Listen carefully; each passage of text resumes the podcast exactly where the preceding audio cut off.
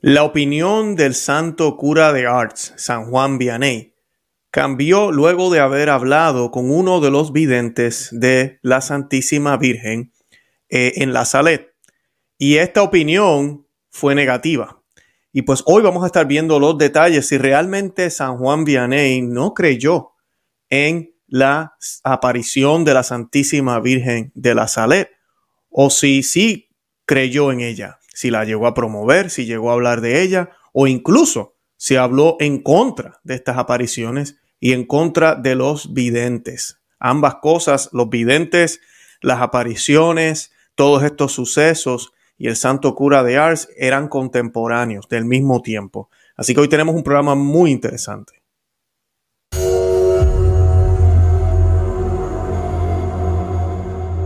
Bienvenidos a Conoce, Ama y Vive tu Fe. Este es el programa donde compartimos el Evangelio y profundizamos en las bellezas y riquezas de nuestra fe católica. Les habla su amigo y hermano Luis Román y quisiera recordarles que no podemos amar lo que no conocemos y que solo vivimos lo que amamos. En el día de hoy voy a estar hablando del Santo Cura de Ars, uno de, mis santos eh, preferidos, y también vamos a estar hablando de las apariciones en la Salet de la Santísima Virgen María. Estas apariciones están aprobadas por la Iglesia Católica, eh, como yo siempre lo he mencionado en el programa una y otra vez. Eh, este canal se dedica a promover todo aquello que esté aprobado por la Iglesia Católica, que tenga coherencia con la doctrina de la Santa Iglesia Católica. Y pues eh, hoy quiero hablar de este tema porque sí, hubo un suceso donde el santo cura de Ars se reúne con uno de los videntes de la Salet y hoy vamos a estar discutiendo un poco de qué sucedió ahí y, qué fue lo que sucede luego, ¿verdad? ¿Cuál es la conclusión del Santo Cura de Ars? Muy interesante. Ahora, este programa lo estoy realizando hoy porque ayer tuvimos la entrevista con el señor Xavier Airal, quien nos dejó un programazo eh, en, nuestro canal hablando de estas eh, apariciones, pero sobre todo del mensaje, del mensaje que se llegó a perder o desapareció o ocultaron luego aparece providencialmente y es eh, promulgado de nuevo por la Iglesia Católica, aprobado por el cardenal Ratzinger, en aquel tiempo Benedicto, eh, bueno, futuro Papa Benedicto XVI, en aquel tiempo cardenal, y pues tienen que ver este programa, porque no tan solo nos quedamos ahí, tocamos el tema de la historia de Francia, hablamos del gran monarca, hablamos de tantas cosas, de todo lo que está sucediendo hoy y cómo todo esto se relaciona para una buena, buena esperanza que viene, algo bueno que, está por venir. Pero antes de eso van a pasar muchísimas, muchísimas cosas, muchísimos dolores. Y pues tienen que ver ese programa. Si no lo han visto, aquí les estoy dejando el enlace en la descripción. El de hoy es la continuación. Si usted vio eh, primero este, tranquilo, termine de ver este y luego ve el otro. Pero no se pierda eh, eh, no se pierdan ninguno de los dos. Estén bien atentos a ambos. Y para comenzar, yo quiero que nos encomendemos a la Santísima Virgen María. Os voy a estar haciendo una oración compuesta por San Maximiliano Colbe, otro de mis favoritos, de verdad que sí. Y esa oración la vamos a hacer en el nombre del Padre y del Hijo y del Espíritu Santo. Amén. Oh poderosa, disculpen, concedeme alabarte, oh Virgen Santísima Concedeme alabarte con mi esfuerzo y sacrificio personal. Permíteme vivir, trabajar, sufrir, consumirme y morir por ti, solo por ti. Permíteme guiar a ti al mundo entero. Permíteme contribuir a que se te exalte cada vez más, con la mayor exaltación posible de ti. Permíteme darte una gloria como nadie te la ha dado hasta ahora. Permite a otros que me superen en el celo por tu exaltación y a mí que lo supere a ellos, de modo que a través de una noble emulación tu gloria aumente cada vez más profundamente, con más rapidez, con más intensidad, como desea aquel que te enalteció de un modo tan inefable, por encima de todos los seres. En ti, sola Dios ha sido adorado, sin comparación, mucho más que en todos sus santos. Por ti Dios creó el mundo por ti Dios me, llamó a la existencia también a mí. ¿De dónde me viene esta suerte? Concededme alabarte, oh Virgen Santísima. En el nombre del Padre y del Hijo y del Espíritu Santo. Amén. Bendito sea Dios. Perfecto. Bueno, y estamos listos. Eh, como mencioné al principio, las, eh, estas apariciones de la Virgen en la Salet fueron aprobadas oficialmente por el obispo de la diócesis de Grenoble, Grenoble, Monseñor Brulard, y reconocida por el Papa Pío IX o Pío IX, como lo conocemos mucho. Así que si de verdad que tienen eh, muchísima, muchísimo peso. Eh, y como si fuera poco, pues el santo cura de Ars eh, fue contemporáneo de dichas apariciones y llegó a conocer a uno de los videntes de Nuestra Señora de la Salet. En la tarde del 24 de septiembre de 1850 llegaba a Ars el joven Maximino Giraud. Ese es uno de los videntes. De 15 años, uno de los videntes de Nuestra Señora de la Salet. Cuatro años antes, el 19 de septiembre de 1846, junto con la joven Melanie Mathieu, de 14 años, guardaban vacas en la cima de los Alpes franceses. Hacia las 3 de la tarde se les apareció una bella señora en medio de una claridad inmensa, sentada sobre una roca, con el rostro entre las manos, llorando amargamente. Es la imagen que siempre vemos. Hay personas que no conocen estas apariciones y cuando ven la Virgen como la están viendo ahora en pantalla, no, no entienden, no, le, no pueden entender la imagen, es por esta razón. Sin embargo, una voz dulce decía a los dos niños que se acercaran sin temor. La Virgen, la Virgen Nuestra Señora les habló, entre otras cosas, de la profanación de los domingos, como día de, de, reposo, del castigo que estaba reservado a los blasfemos y de la urgente necesidad de hacer penitencia para evitar la cólera de Dios ofendido por las impurezas y la mala vida de los sacerdotes. Durante cuatro años los videntes fueron asediados a preguntas por diferentes personas, desde eclesiásticos hasta médicos, eh, loqueros, sin que los niños variaran o cambiaran lo más mínimo su relato inicial. El obispo de Grenoble ordenó una investigación profunda y concisa de los hechos relactados y dio por verídica las apariciones de la Virgen en la Salet en, en 1851 de, la cual entendemos que cuando Maximino visitó al santo cura de Ars, las visiones de los niños, estos pastores, aún no estaban oficialmente reconocidas. San Juan María Vianney se mostró partidario de las manifestaciones de la Virgen María en la montaña santa de la Salet. Algo importante que quiero aclarar, cada vez que yo digo San Juan María Vianney o Santo Cura de Ars, es la misma persona. Sé que hay gente que no sabe eso. de hecho, él tenía, San Juan María Vianeo, el santo cura de Art, tenía un grabado de la señora en su dormitorio, así como agua del manantial milagroso de la Salet, a la vez que no se negaba a bendecir las medallas con la imagen de la Virgen y hasta en sus ratos de catecismo hablaba de Nuestra Señora en su aparición de la Salet. El objeto del viaje del niño vidente Maximino a Ars fue el de consultar o consultar, disculpen, al cura de Ars sobre su vocación sacerdotal. Curiosamente, tras la entrevista entre San Juan María Vianney y el niño de la Salet, el santo cura se negó a partir de ese momento a predicar más sobre aquellas apariciones, así como bendecir objetos relacionados con la misma. Sin embargo, todo obedeció a una terrible confusión provocada por la natural inocencia del niño y a sus suspicacias del vicario del santo cura de Ars, el reverendo Raymond, enemigo de las referidas apariciones. Así años más tarde, el, el mismo San Juan María Benet diría, tengo remordimiento, temo haber hecho algo contra la Santísima Virgen.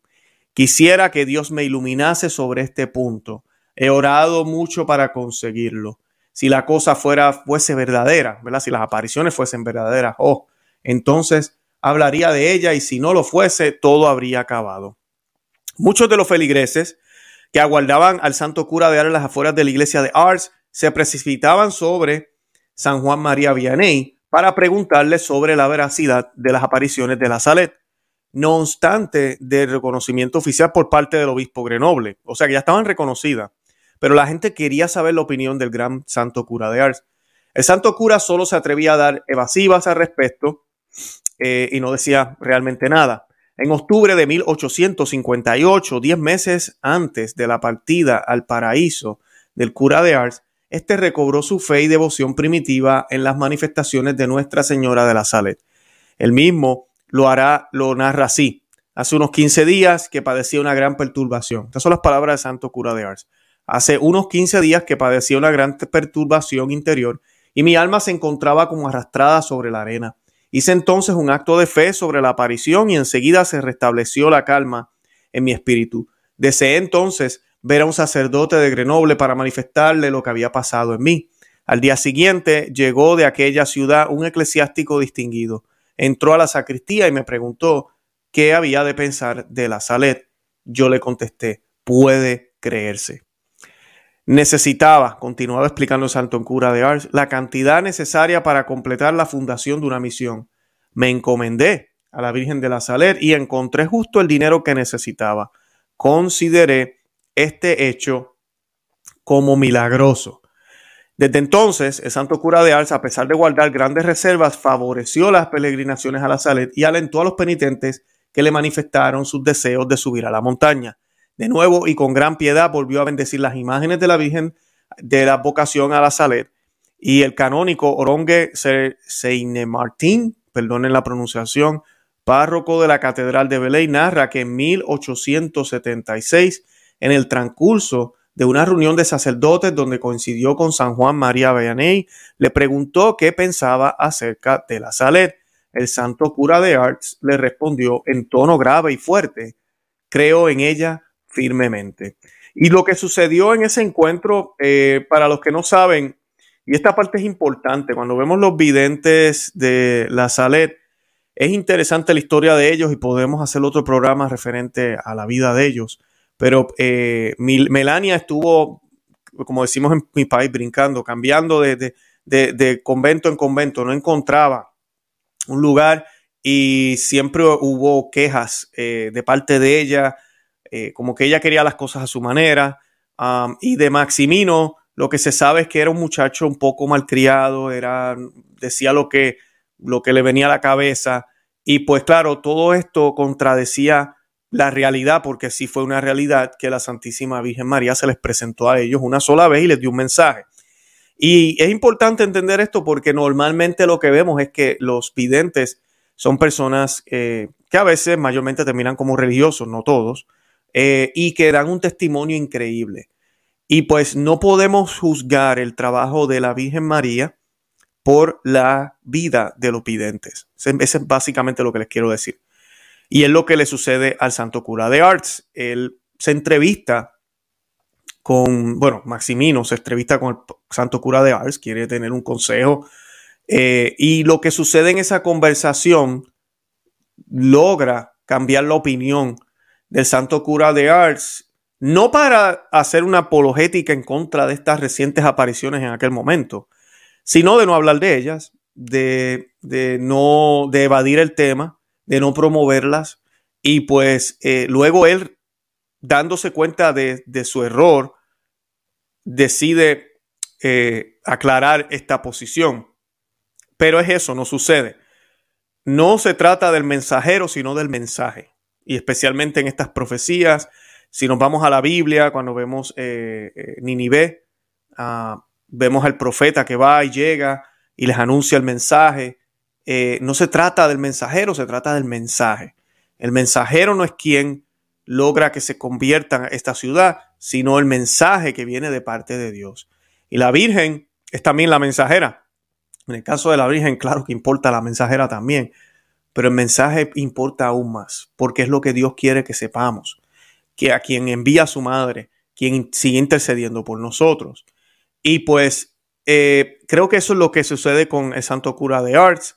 Eh, aquí yo creo que aclaro algunas dudas porque había recibido unos mensajes hacía un tiempo de que santo cura de Arts se oponía a las visiones o a las apariciones de Nuestra Señora en la sala. Pues la respuesta es no, no se opuso completamente, en cierto momento dudó, por la entrevista que tuvo con San Maximino. Si quieren tener más detalles, los invito a que vean el programa que realizamos ayer con el señor Xavier Airal. Les va a encantar, de verdad. Yo me lo disfruté.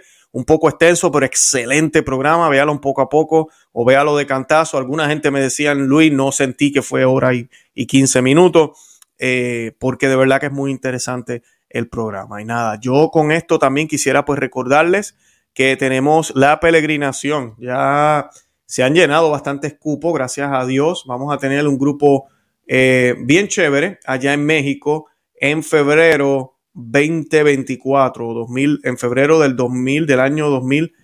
2024, el año que viene. Eso es ya mismito. Vamos a estar nueve días, del 5 al 13 de febrero, en México. Vamos a estar eh, visitando eh, los lugares cristeros. Vamos a hacer una peregrinación cristera en donde hay reliquias de los santos mártires, donde hay eh, artefactos de toda esta guerra cristera y lucha por la fe católica en tiempos de persecución.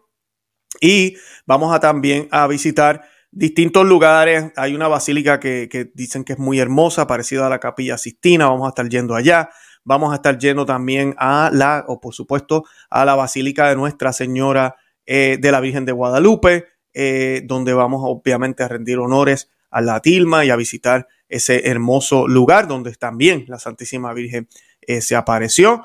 Y vamos a tener de acompañantes a varias personas, como ven en la foto. Dos de ellos son americanos. Vamos a tener un grupo también de americanos que nos va a estar acompañando. Y vamos a tener un grupo también de personas en español.